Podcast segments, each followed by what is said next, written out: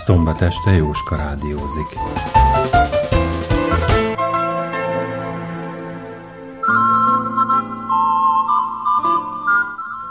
Quiz kérdés.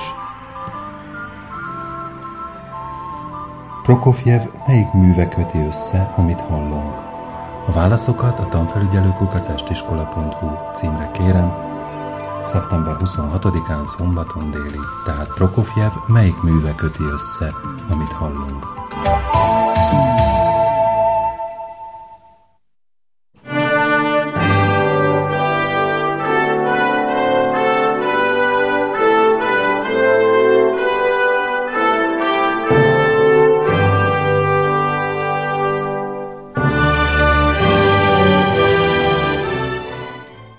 星期四的每日电讯报》报道了中国为庆祝中共建政六十周年拍摄的巨片《建国大业》在中国上映的消息。报道说，这部片子一反宣传片的传统，动用了许多超级影星，其中包括在西方都小有名气的成龙和李连杰。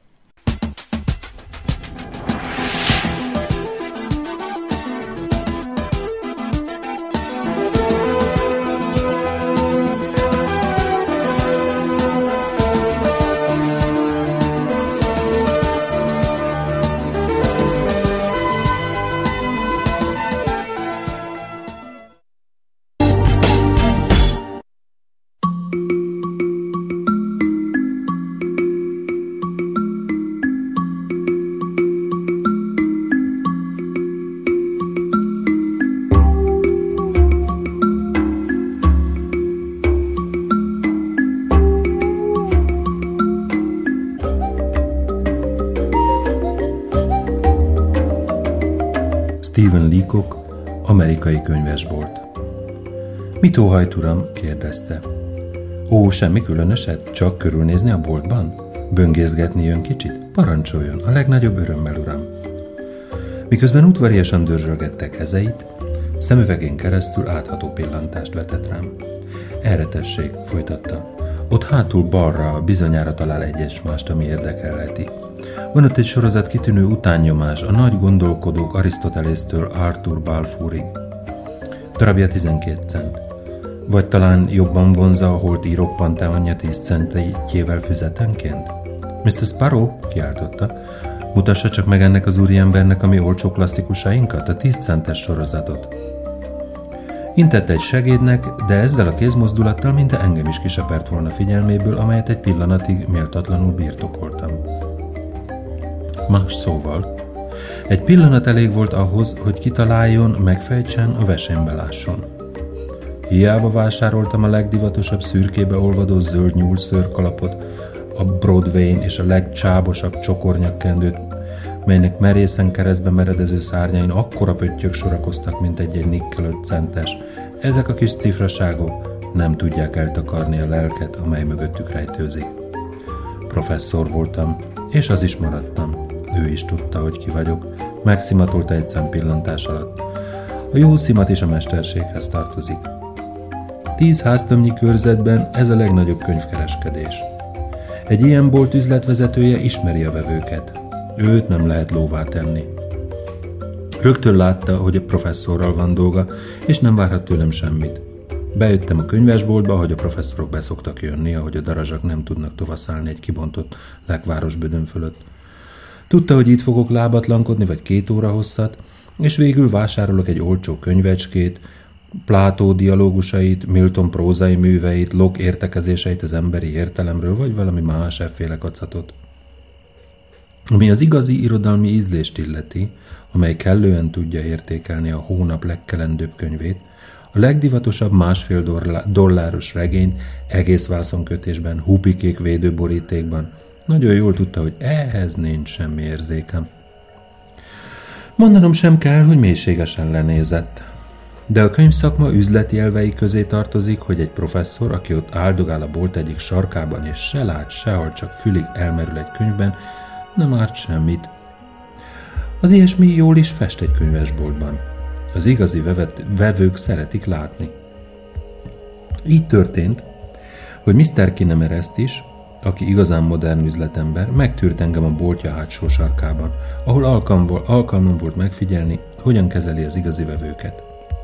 Alkalmam volt megcsodálni üzleti módszerét, melyel Mr. Kinemereszt nagy sikereket aratott. Nem csoda, hogy amerikai könyvkiadói berkekben úgy emlegetik, mint az irodalmi szakma legerősebb oszlopainak egyikét. Nem volt szándékom kémkedni és hallgatózni. Az igazság az, hogy mindjárt kezembe akadt egy könyv, mely egészen lebilincselt.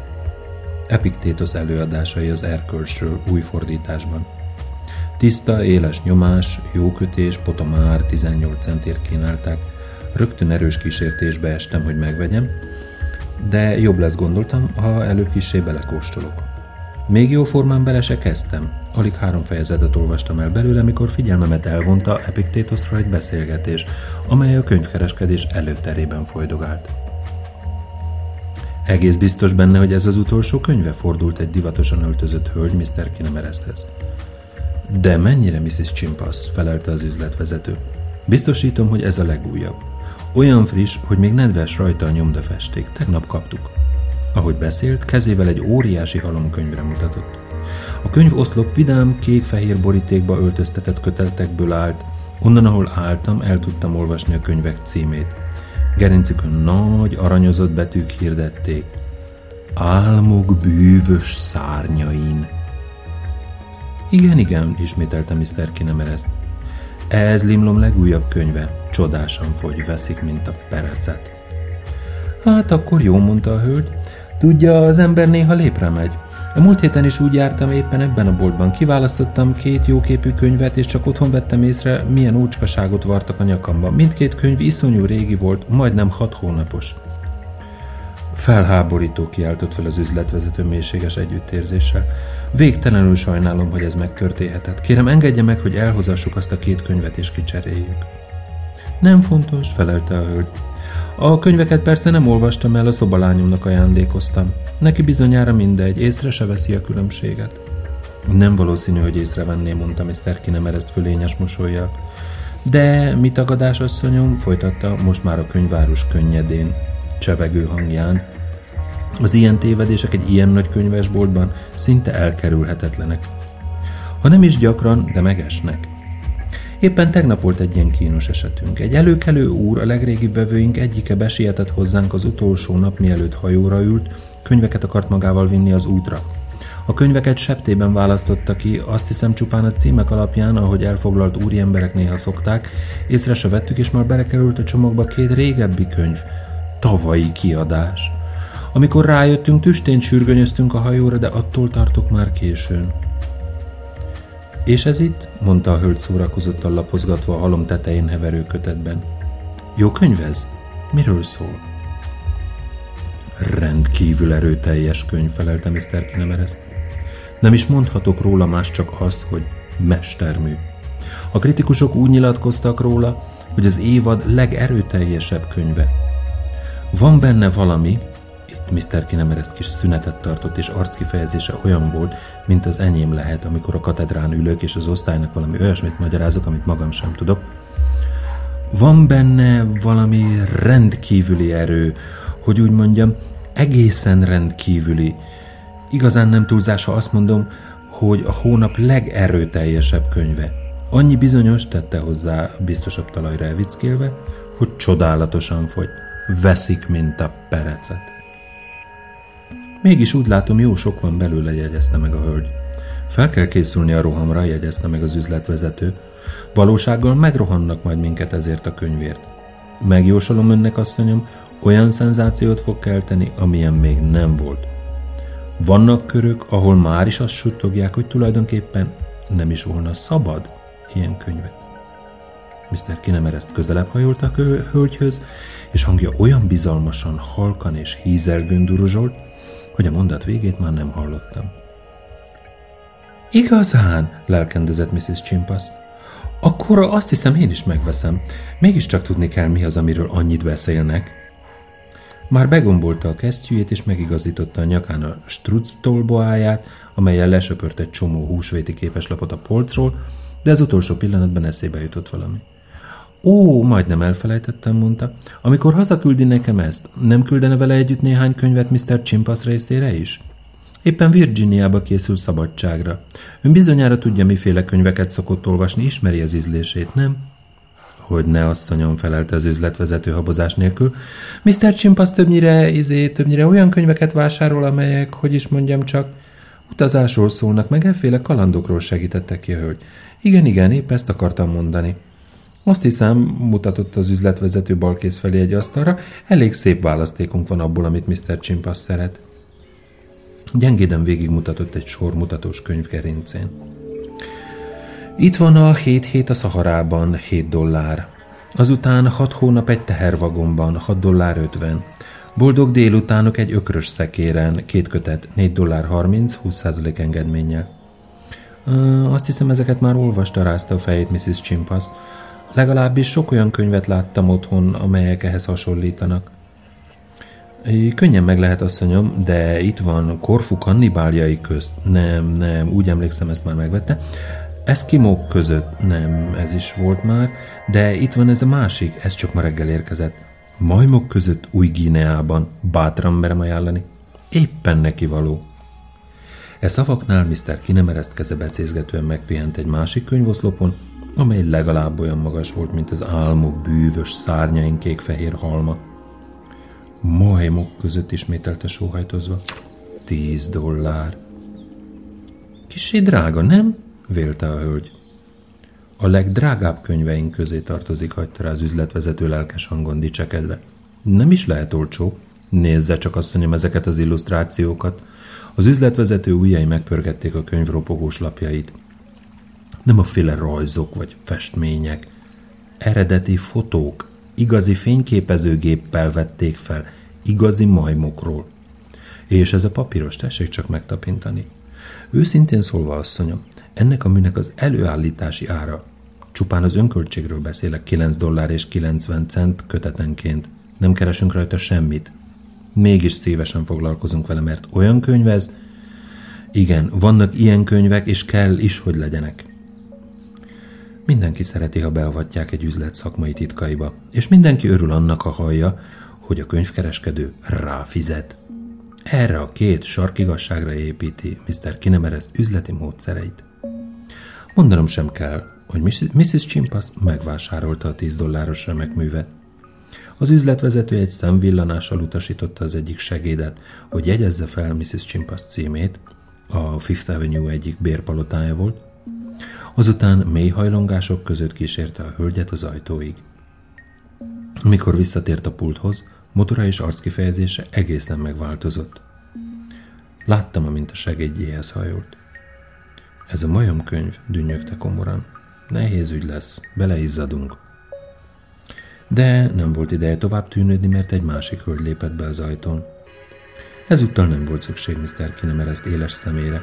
Még én is meg tudtam állapítani, hogy ez a drága gyászruha gazdag özvegyet takar. Elmélázó arca pedig elárulta, hogy a szentimentális női szívek táborába tartozik. Valami új regényt ismételte az üzletvezető hölgy kívánságát. Igen, asszonyom, van egy bájos regény újdonságunk az álmok bűvös szárnyain. Áhítattal lejtette ki ezeket a szavakat. Édes, bűbájos történet, rendkívül bűbájos. A kritikuk meg, kritikusok megegyeznek abban, hogy ez a legédesebb könyv, amelyet Limlon valaha írt. Úgy veszik asszonyom, mint a perecet. Jó könyv? kérdezte a hölgy. Kezdtem rájönni arra, hogy itt minden vevő ezt kérdezi. Bűbájos, felelte az üzletvezető. Egy szerelmi történet. Nagyon egyszerű, de annál kedvesebb. Csodálatosan bájos. A kritikusok egyhangúan megállapították, hogy ez a regény a hónap legbájosabb könyve. A feleségem éppen most olvassa. Hangosan olvasta késő éjszakáig. Minden percben elakadt, úgy könnyezett, hogy nem tudta folytatni. Remélem fehér könyv, kérdezte a bánatos özvegy. A kislányomnak akarom megvenni. Fehérebbet el se lehet képzelni, mondta az üzletvezető. Egészen nyugodtan megveheti, az én felelősségemre tette hozzá a atyai hangon. Hangja, stílusa a régi jó időket juttatja eszünkbe, és azokat a régi jó könyveket, amelyek annyira a szívünkhöz nőttek. Mintha nem is modern szerző írta volna, hanem, hanem Mr. Kinemer ezt kis szünetet tartott, és a szeme elködösödött, szinte elárult a zavarát.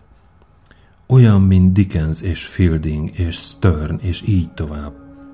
Ebből a könyvből sok példányt adtunk el a papságnak, asszonyom.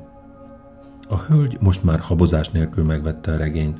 Becsomagolták neki zöld papírba, azután kilibegett az álmok bűvös szárnyain.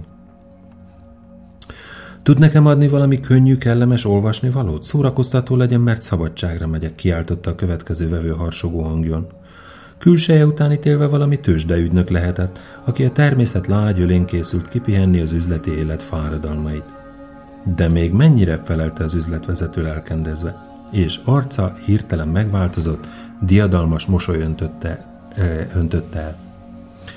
Itt van, amit ön keres. Az álmok bűvös szárnyai. Nem nagyszerű könyv, az ég legvidámabb, legmulatósabb könyve.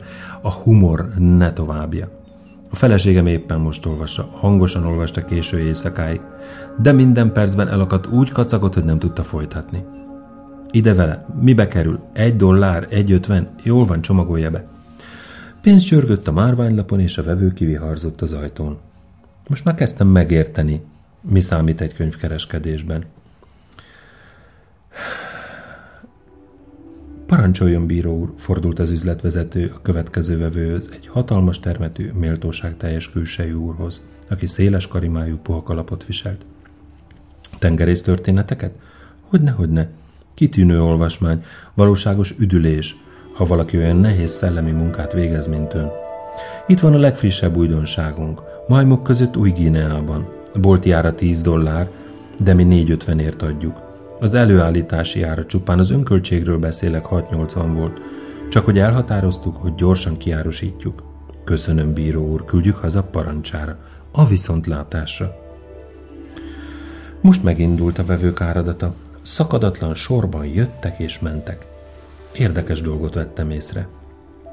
A bolt zsúfolásig tele volt könyvekkel, becslésem szerint legalább tízezer lehetett belőlük, de Mr. Kinemer ezt nyilván csak kettőnek az eladásával foglalkozott.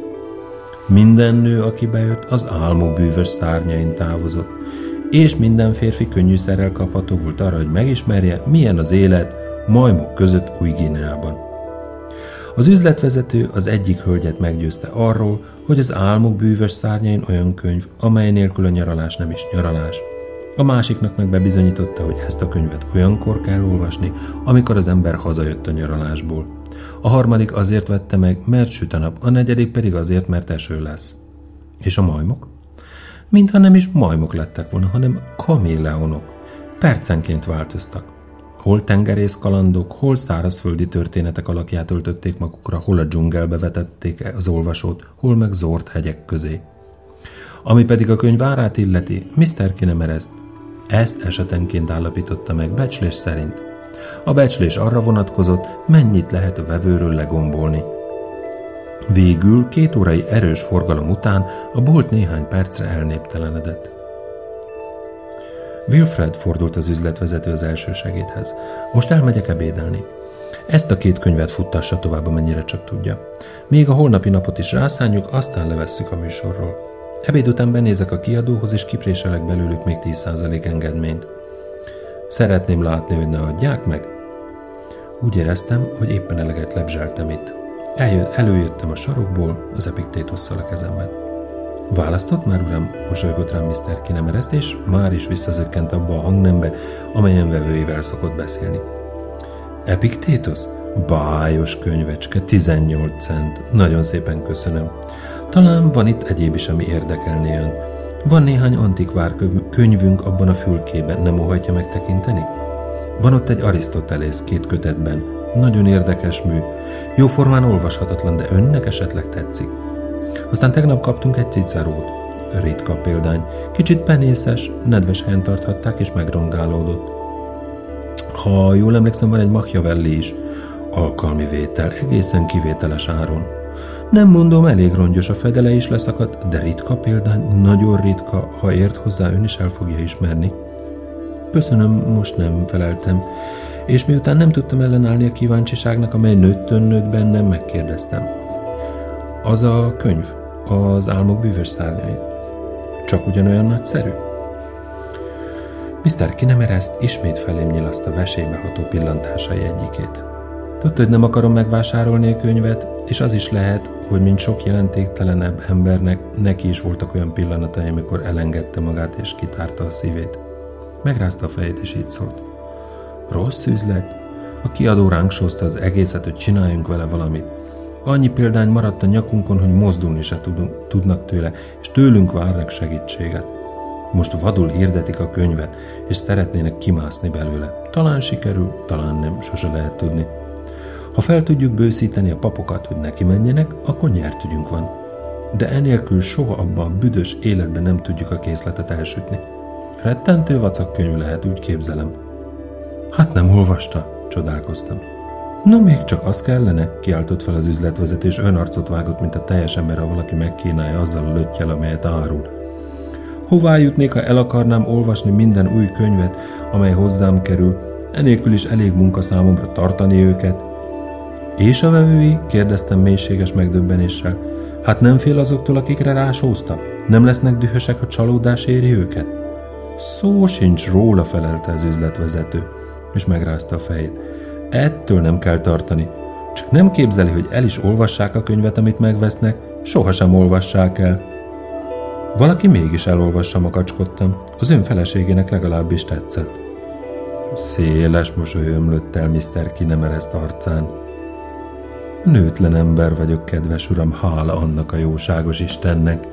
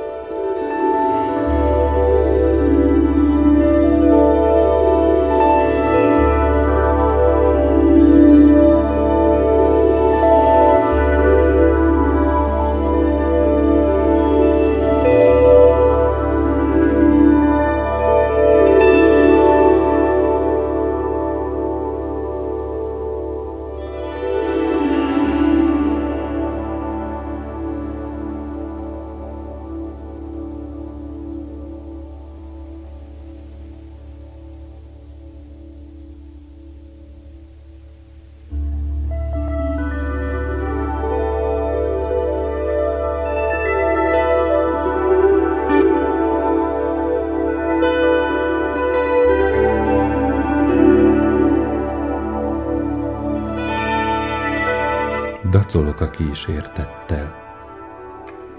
A régi jó rémmesékből.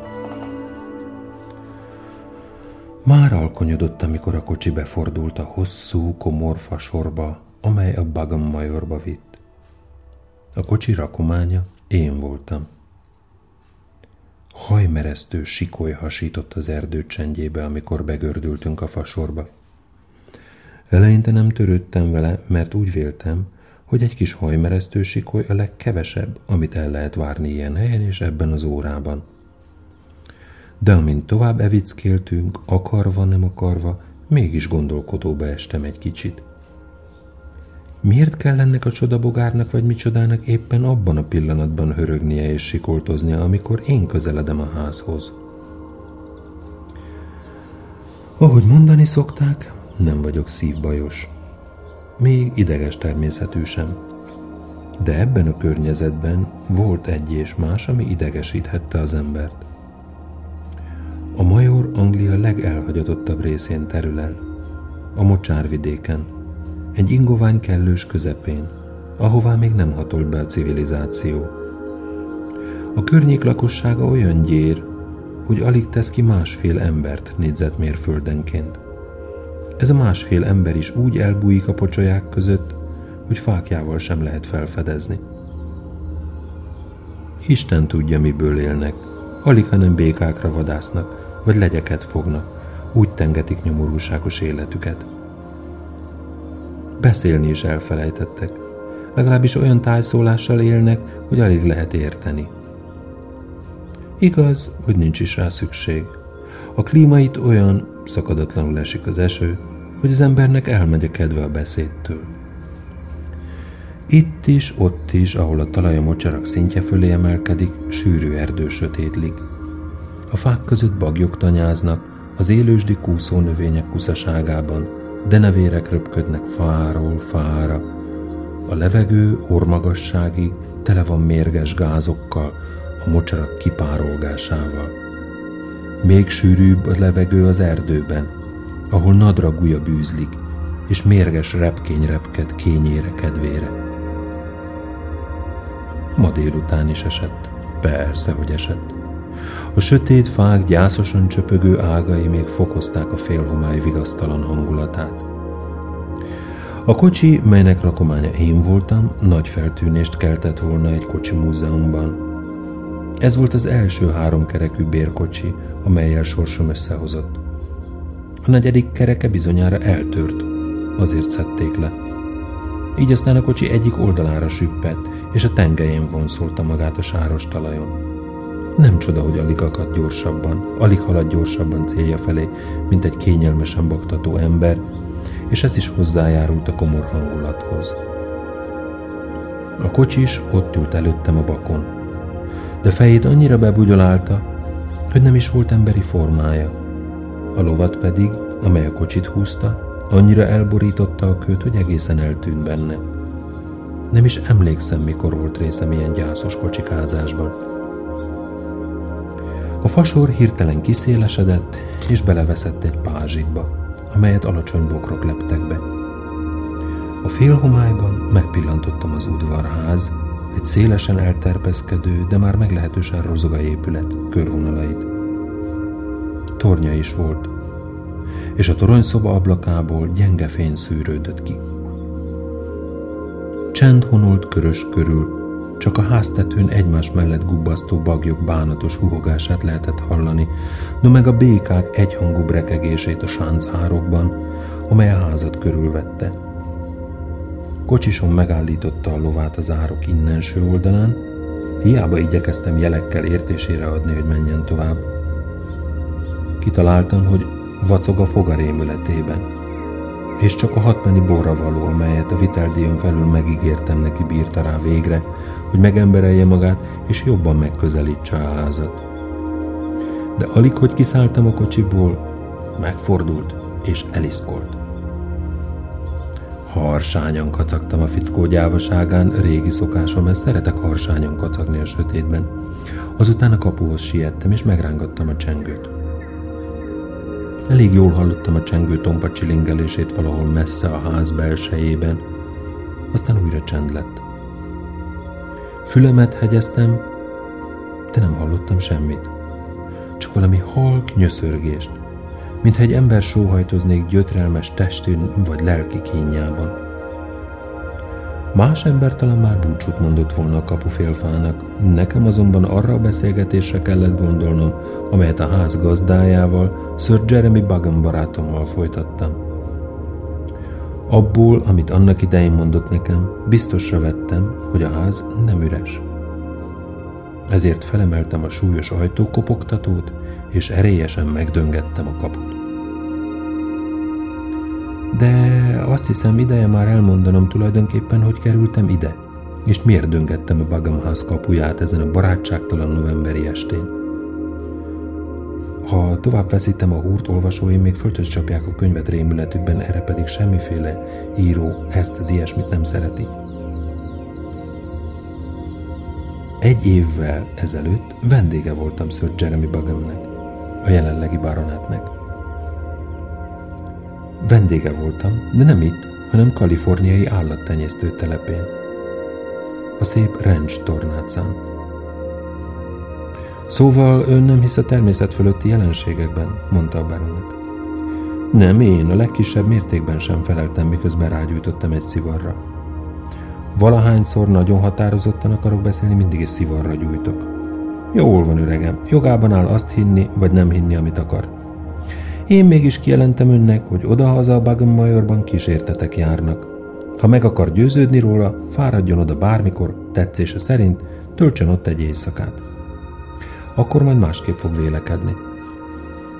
Kedves barátom, feleltem, okvetlenül eleget teszek ennek a szíves meghívásnak. Mégpedig a legnagyobb örömmel. Hat hét múlva megint otthon leszek Angliában, és akkor elmegyek kísértetnézőbe. De mondja csak, fűztem hozzá cinikus hangon. Van egy olyan időszak vagy olyan nap, amikor a major különösen félelmetes? Sir Jeremy furcsán nézett rám. Miért kérdezte ezt? Hallotta talán az udvarházam történetét? Hallotta a fész, kesfene feleltem pökhendi vidámsággal. Amíg ön meg nem említette ma este, sejtelmem se volt róla, hogy önnek van a birtoka Angliában. A major és a ház húsz év óta zárva van, mondta Sir Jeremy. De van ott egy emberem. Horodnak hívják. Inas volt a házban még édesapám idejében, sőt, az előtt is. Ha akarja, írok neki, és értesítem, hogy majd felkeresi és ha már minden áron ki akarja hívni maga ellen a sorsot, azt is közölhetem önnel, hogy a végzetes nap november 15-e. Ebben a pillanatban nagy ruhasuhogás hallatszott. Lady Bagam jött ki a verandára, meg Clara és a többi kislány. Így hát más témáról kezdtünk beszélni, és az egész ügy kiment a fejemből. Nem is jutott eszembe, amíg haza nem értem Londonba, itt azonban valami furcsa véletlen vagy megérzés következtében ki kinevezze, aminek akarja, egy reggel hirtelen agyamba ötlött, hogy ma van november 15-e. Hogy Sir Jeremy értesítette Horodot, azt nem tudtam, de nem is törődtem vele. Alkonyatkor már, miként előbb elmondottam, erélyesen döngettem a Bagam udvarház kapuját. Alig halt el az ajtó koppantó zörejének visszhangja, amikor csoszogó léptek közeledését hallottam a kapu mögül, majd pedig kiakasztott lánc csörgését és visszatolt retesz csikorgását. A kapu kinyílt. Egy ember állt előttem, kezében égő gyertyával, melyet tenyerével óvott a szellőtől. Kopott fekete ruhája nyilván még inos korából maradt meg – ha tekintetbe vettem fehér haját és éltes korát is, hol biztos lehettem benne, hogy az a horod áll előttem, akiről Sir Jeremy beszélt. Egyetlen szó nélkül intett nekem, hogy lépjek be a házba, és ugyancsak szótlanul lesegítette rólam átázott felöltőmet. Újra intett, és bevezetett egy nagy terembe, amely az úrilak ebédlője lehetett.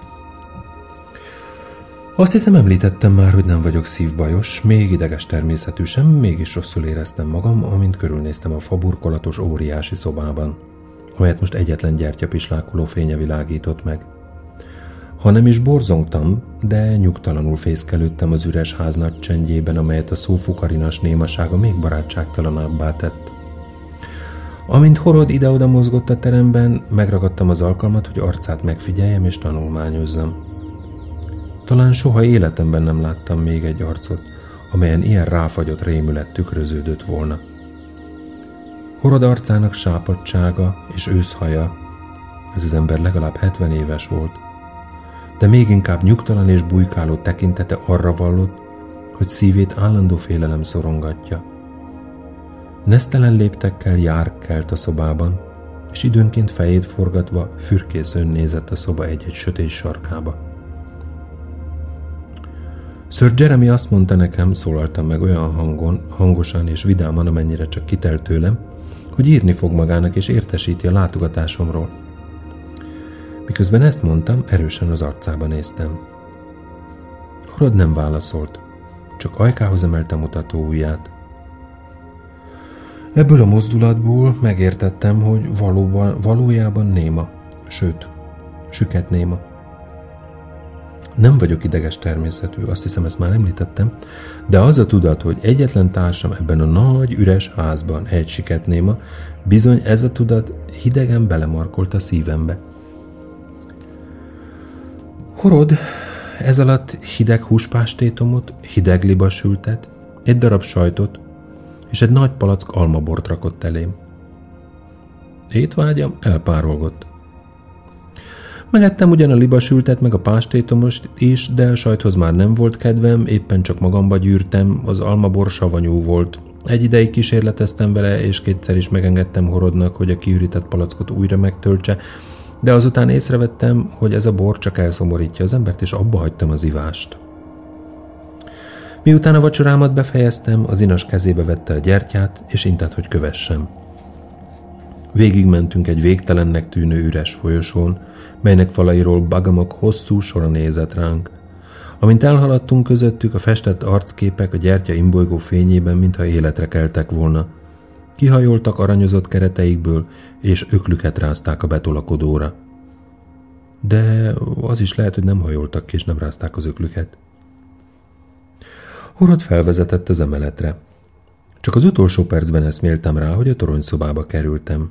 A ház keleti szárnya fölé, ahonnan fényt láttam kiszűrődni, amikor a kapu előtt álltam.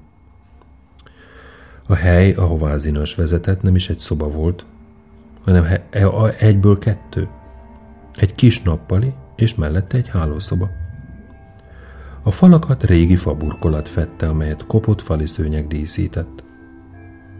A nappali szoba közepén gyertya égett az asztalon, de gyérvilága nem tudta enyhíteni a környezet komorságát.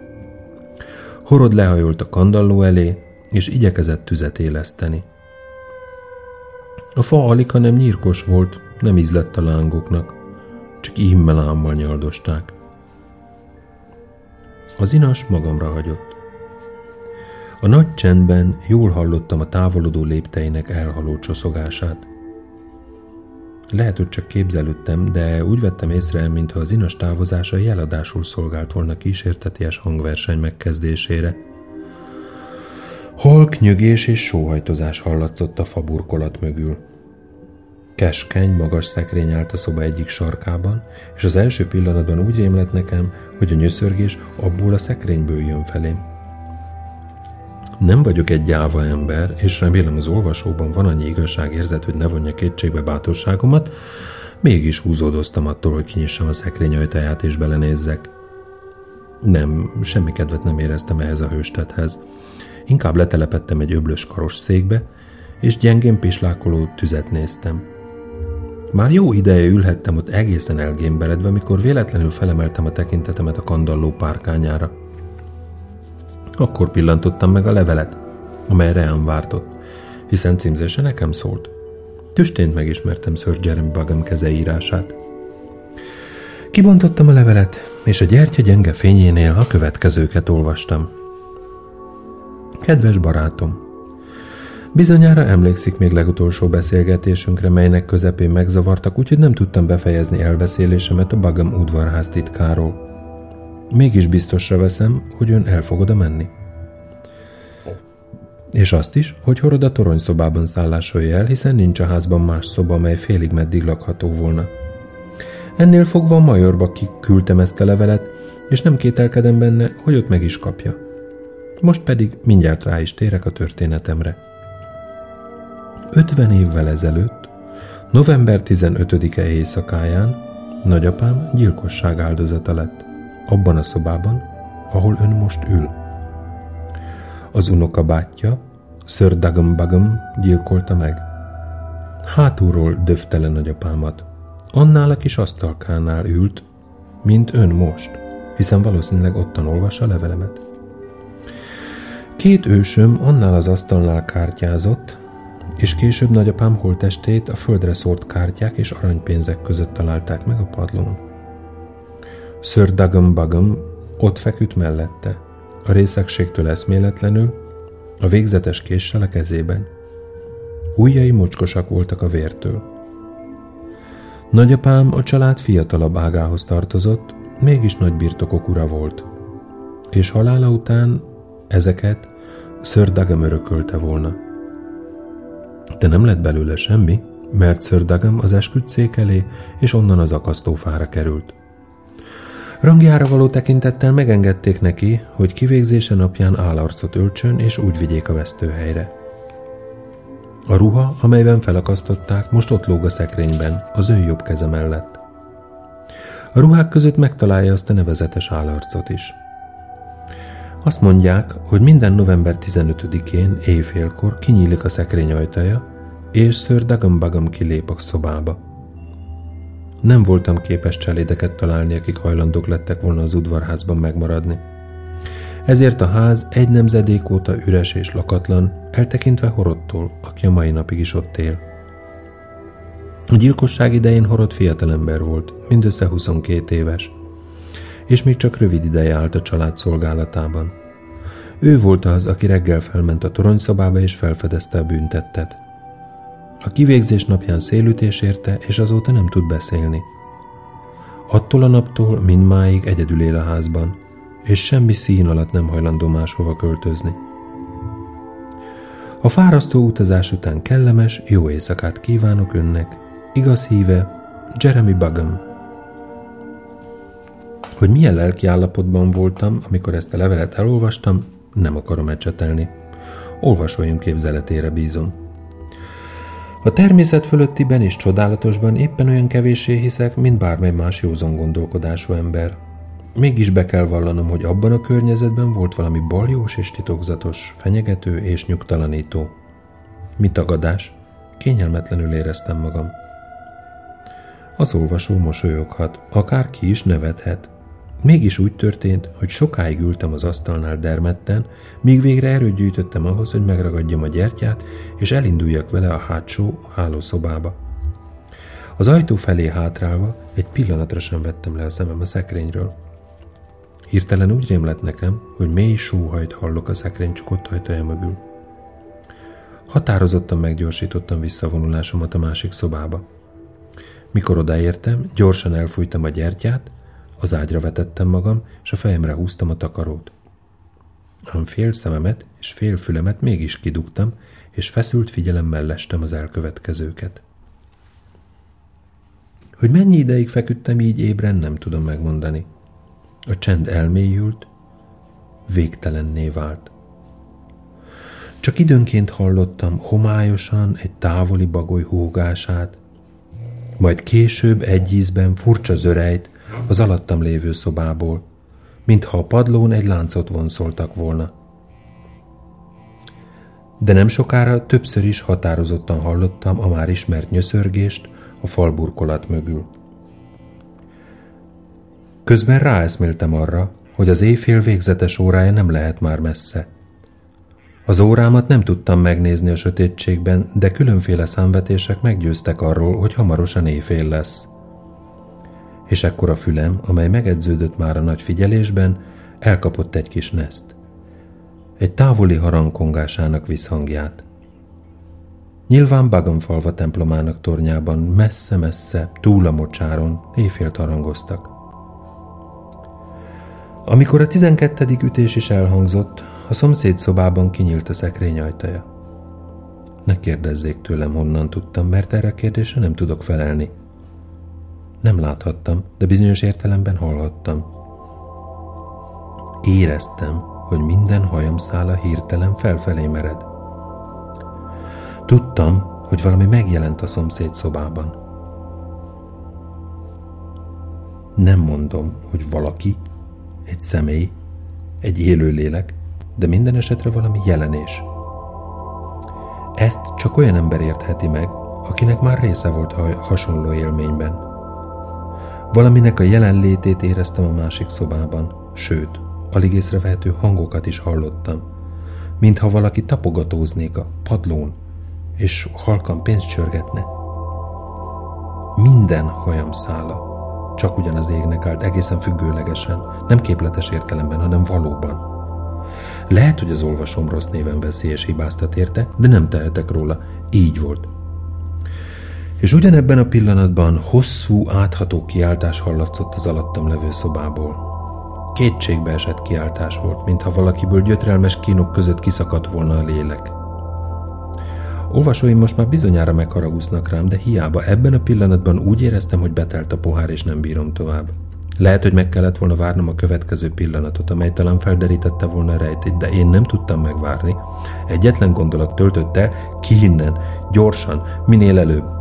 A toronyszoba ablakát vagy 25 lábnyi távolság választotta el a kert földjétől, mégis habozás nélkül egyetlen szökéssel kiugrottam az ablakon, és lezuhantam a fűbe.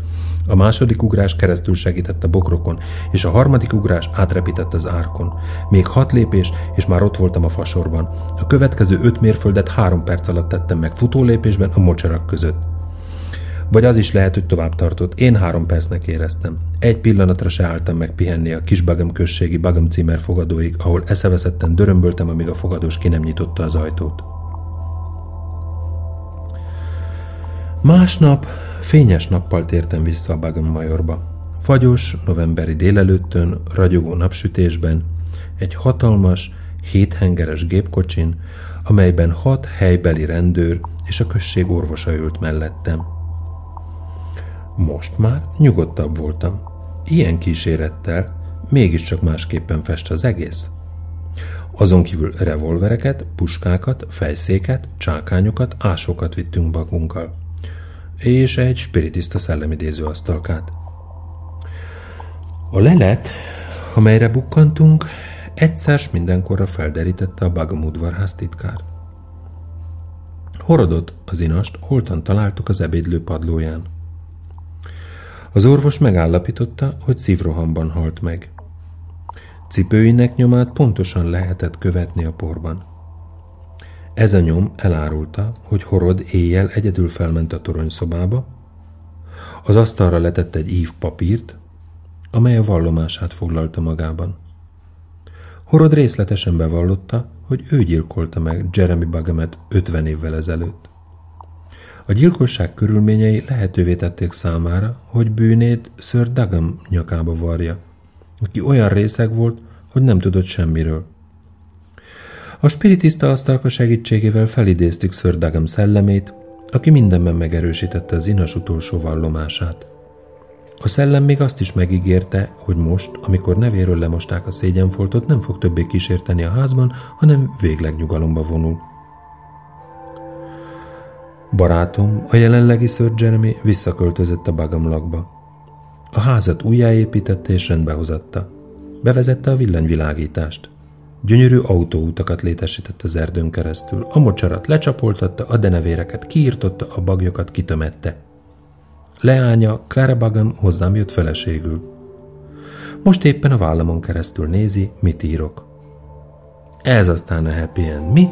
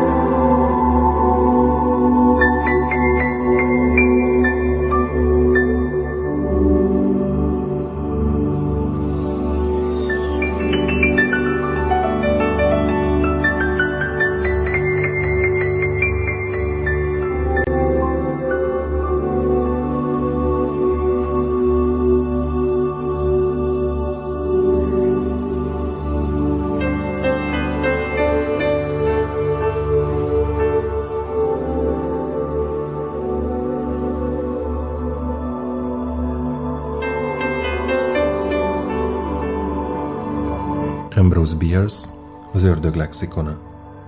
Druidák. Egy ősi keltavallás papjai, akik nem vetették meg az emberi áldozat szerény csábításainak alkalmazását. Nagyon keveset tudunk a druidákról és hitükről. Plinius szerint a vallás, mely Britanniából eredt, egészen Perzsiáig el volt terjedve. Cézár azt mondta, azok, akik tanulmányozni kívánták misztériumait, Britanniába mentek. Maga a Cézár is elment Britanniába, de úgy látszik nem igen tetszett meg neki a druidák vallása, bár jelentős tehetsége volt az ember áldozathoz. A druidák ligetekben rendezték meg vallási szertartásaikat, de semmit sem tudtak az egyházi jelzálogról vagy a padok szezonális bérbeadásáról. Röviden pogányok, és ahogy egy ízben egy anglikán egyház egyik jelentős méltósága önelégülten besorolta őket, más hitűek voltak.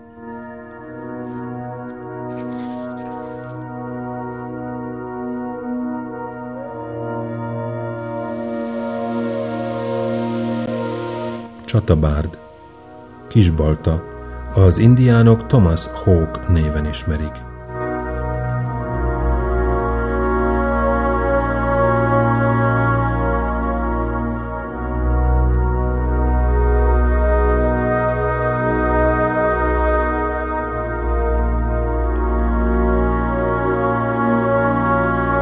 Csömör ezt érzi az ember, hölgyeim, a tányér láttán, miután megette a tartalmát.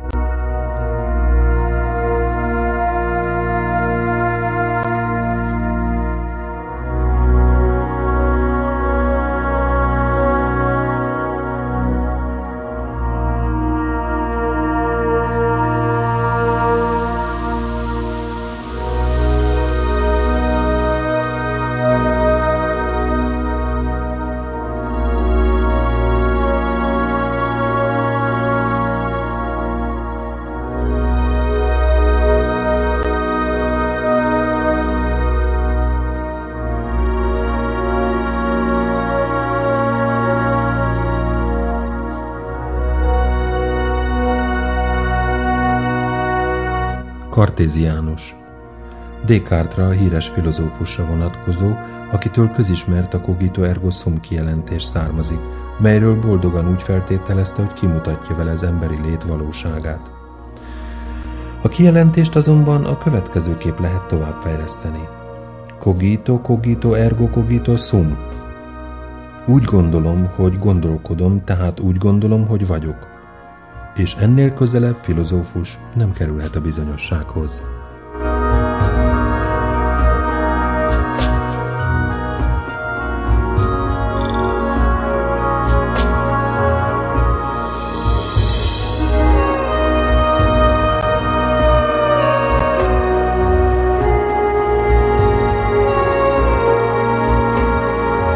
Riposzt Körültekintően sértő visszavágás.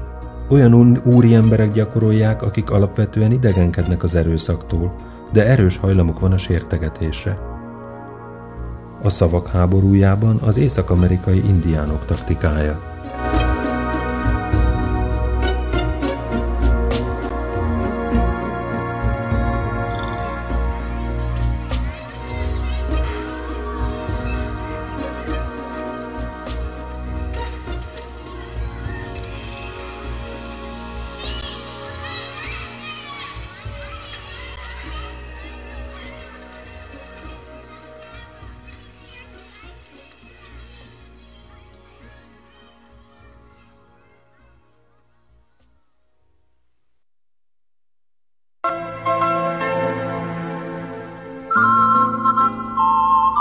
Kvízkérdés. Prokofjev melyik műve köti össze, amit hallunk? Válaszokat a tanfelügyelőkukacestiskola.hu címre kérem szeptember 26-án szombaton délig. Tehát még egyszer a kérdés, Prokofjev melyik műve köti össze, amit hallunk?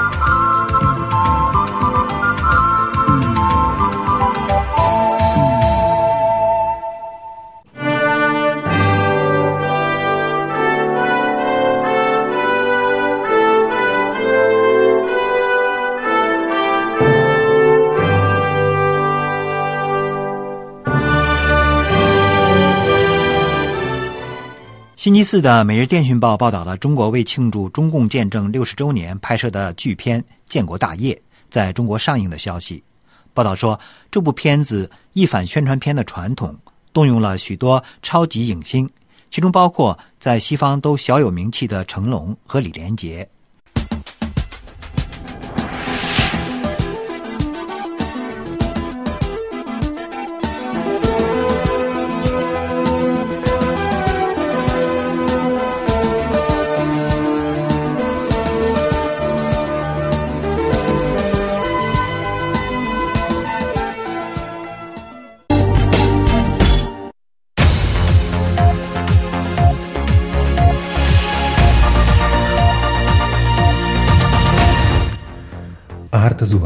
Egészségtelen is lehet a zuhanyzás, mert a zuhanyrózsában káros baktériumok képesek falfehér tanyát verni. Nem tanultunk belőle. Egy évvel a bankárválság kezdetét jelző Lehman Brothers csőd után még mindig képmutató a betonszürke bankok hozzáállása. Lassul a költözés. Az enyhébb telek miatt kevesebb északi sarki lút költözik délebre, mondják a venyige fekete kutatók. A színvakság gyógyszere. Amerikai damaszkuszi kék kutatók azt állítják, egy lépéssel közelebb kerültek a színvakság gyógyíthatóságához a génterápiának köszönhetően. A Planck teleszkóp kikukkantott. Az Európai űrügynökség bemutatta a Planck űrteleszkóp első képeit, melyet a Ringlólila univerzum mélyéről készített. Hangos címke a vakoknak – egy Türoszi Bibor technológiai kiállításon bemutattak egy alacsony költségű szerkezetet, amelyel audioinformációt lehet elhelyezni a hétköznapi tárgyakon a látássérültek segítése céljából. Egészségtelen életmód mínusz 10 év. A középkorú, dohányos, magas vérnyomású és koleszterin szintű lázpiros férfiak 10 évvel kevesebbet élnek. Az állomás tehert fogott. Japán új, legénység nélküli vattacukor rózsaszín teherűrhajója sikeresen dokkolt a nemzetközi űrállomással. A jövő a hajlékony képernyőjé. Organikus, ledes képernyőket a hajlékony, nagyobb fényerejű, áttetsző, inorganikus koromfekete ledű monitorok váltják fel hamarosan. Zugivás? Titokban több kromszín alkoholt isznak az emberek, mert magasabb alkoholtartalmúak lettek az erősebb borok és a világos sör Angliában. Új dínó. Ausztrál paleontológusok új lilionfehér dínófaj egyedeit találták meg egy jufarmon Queenslandben.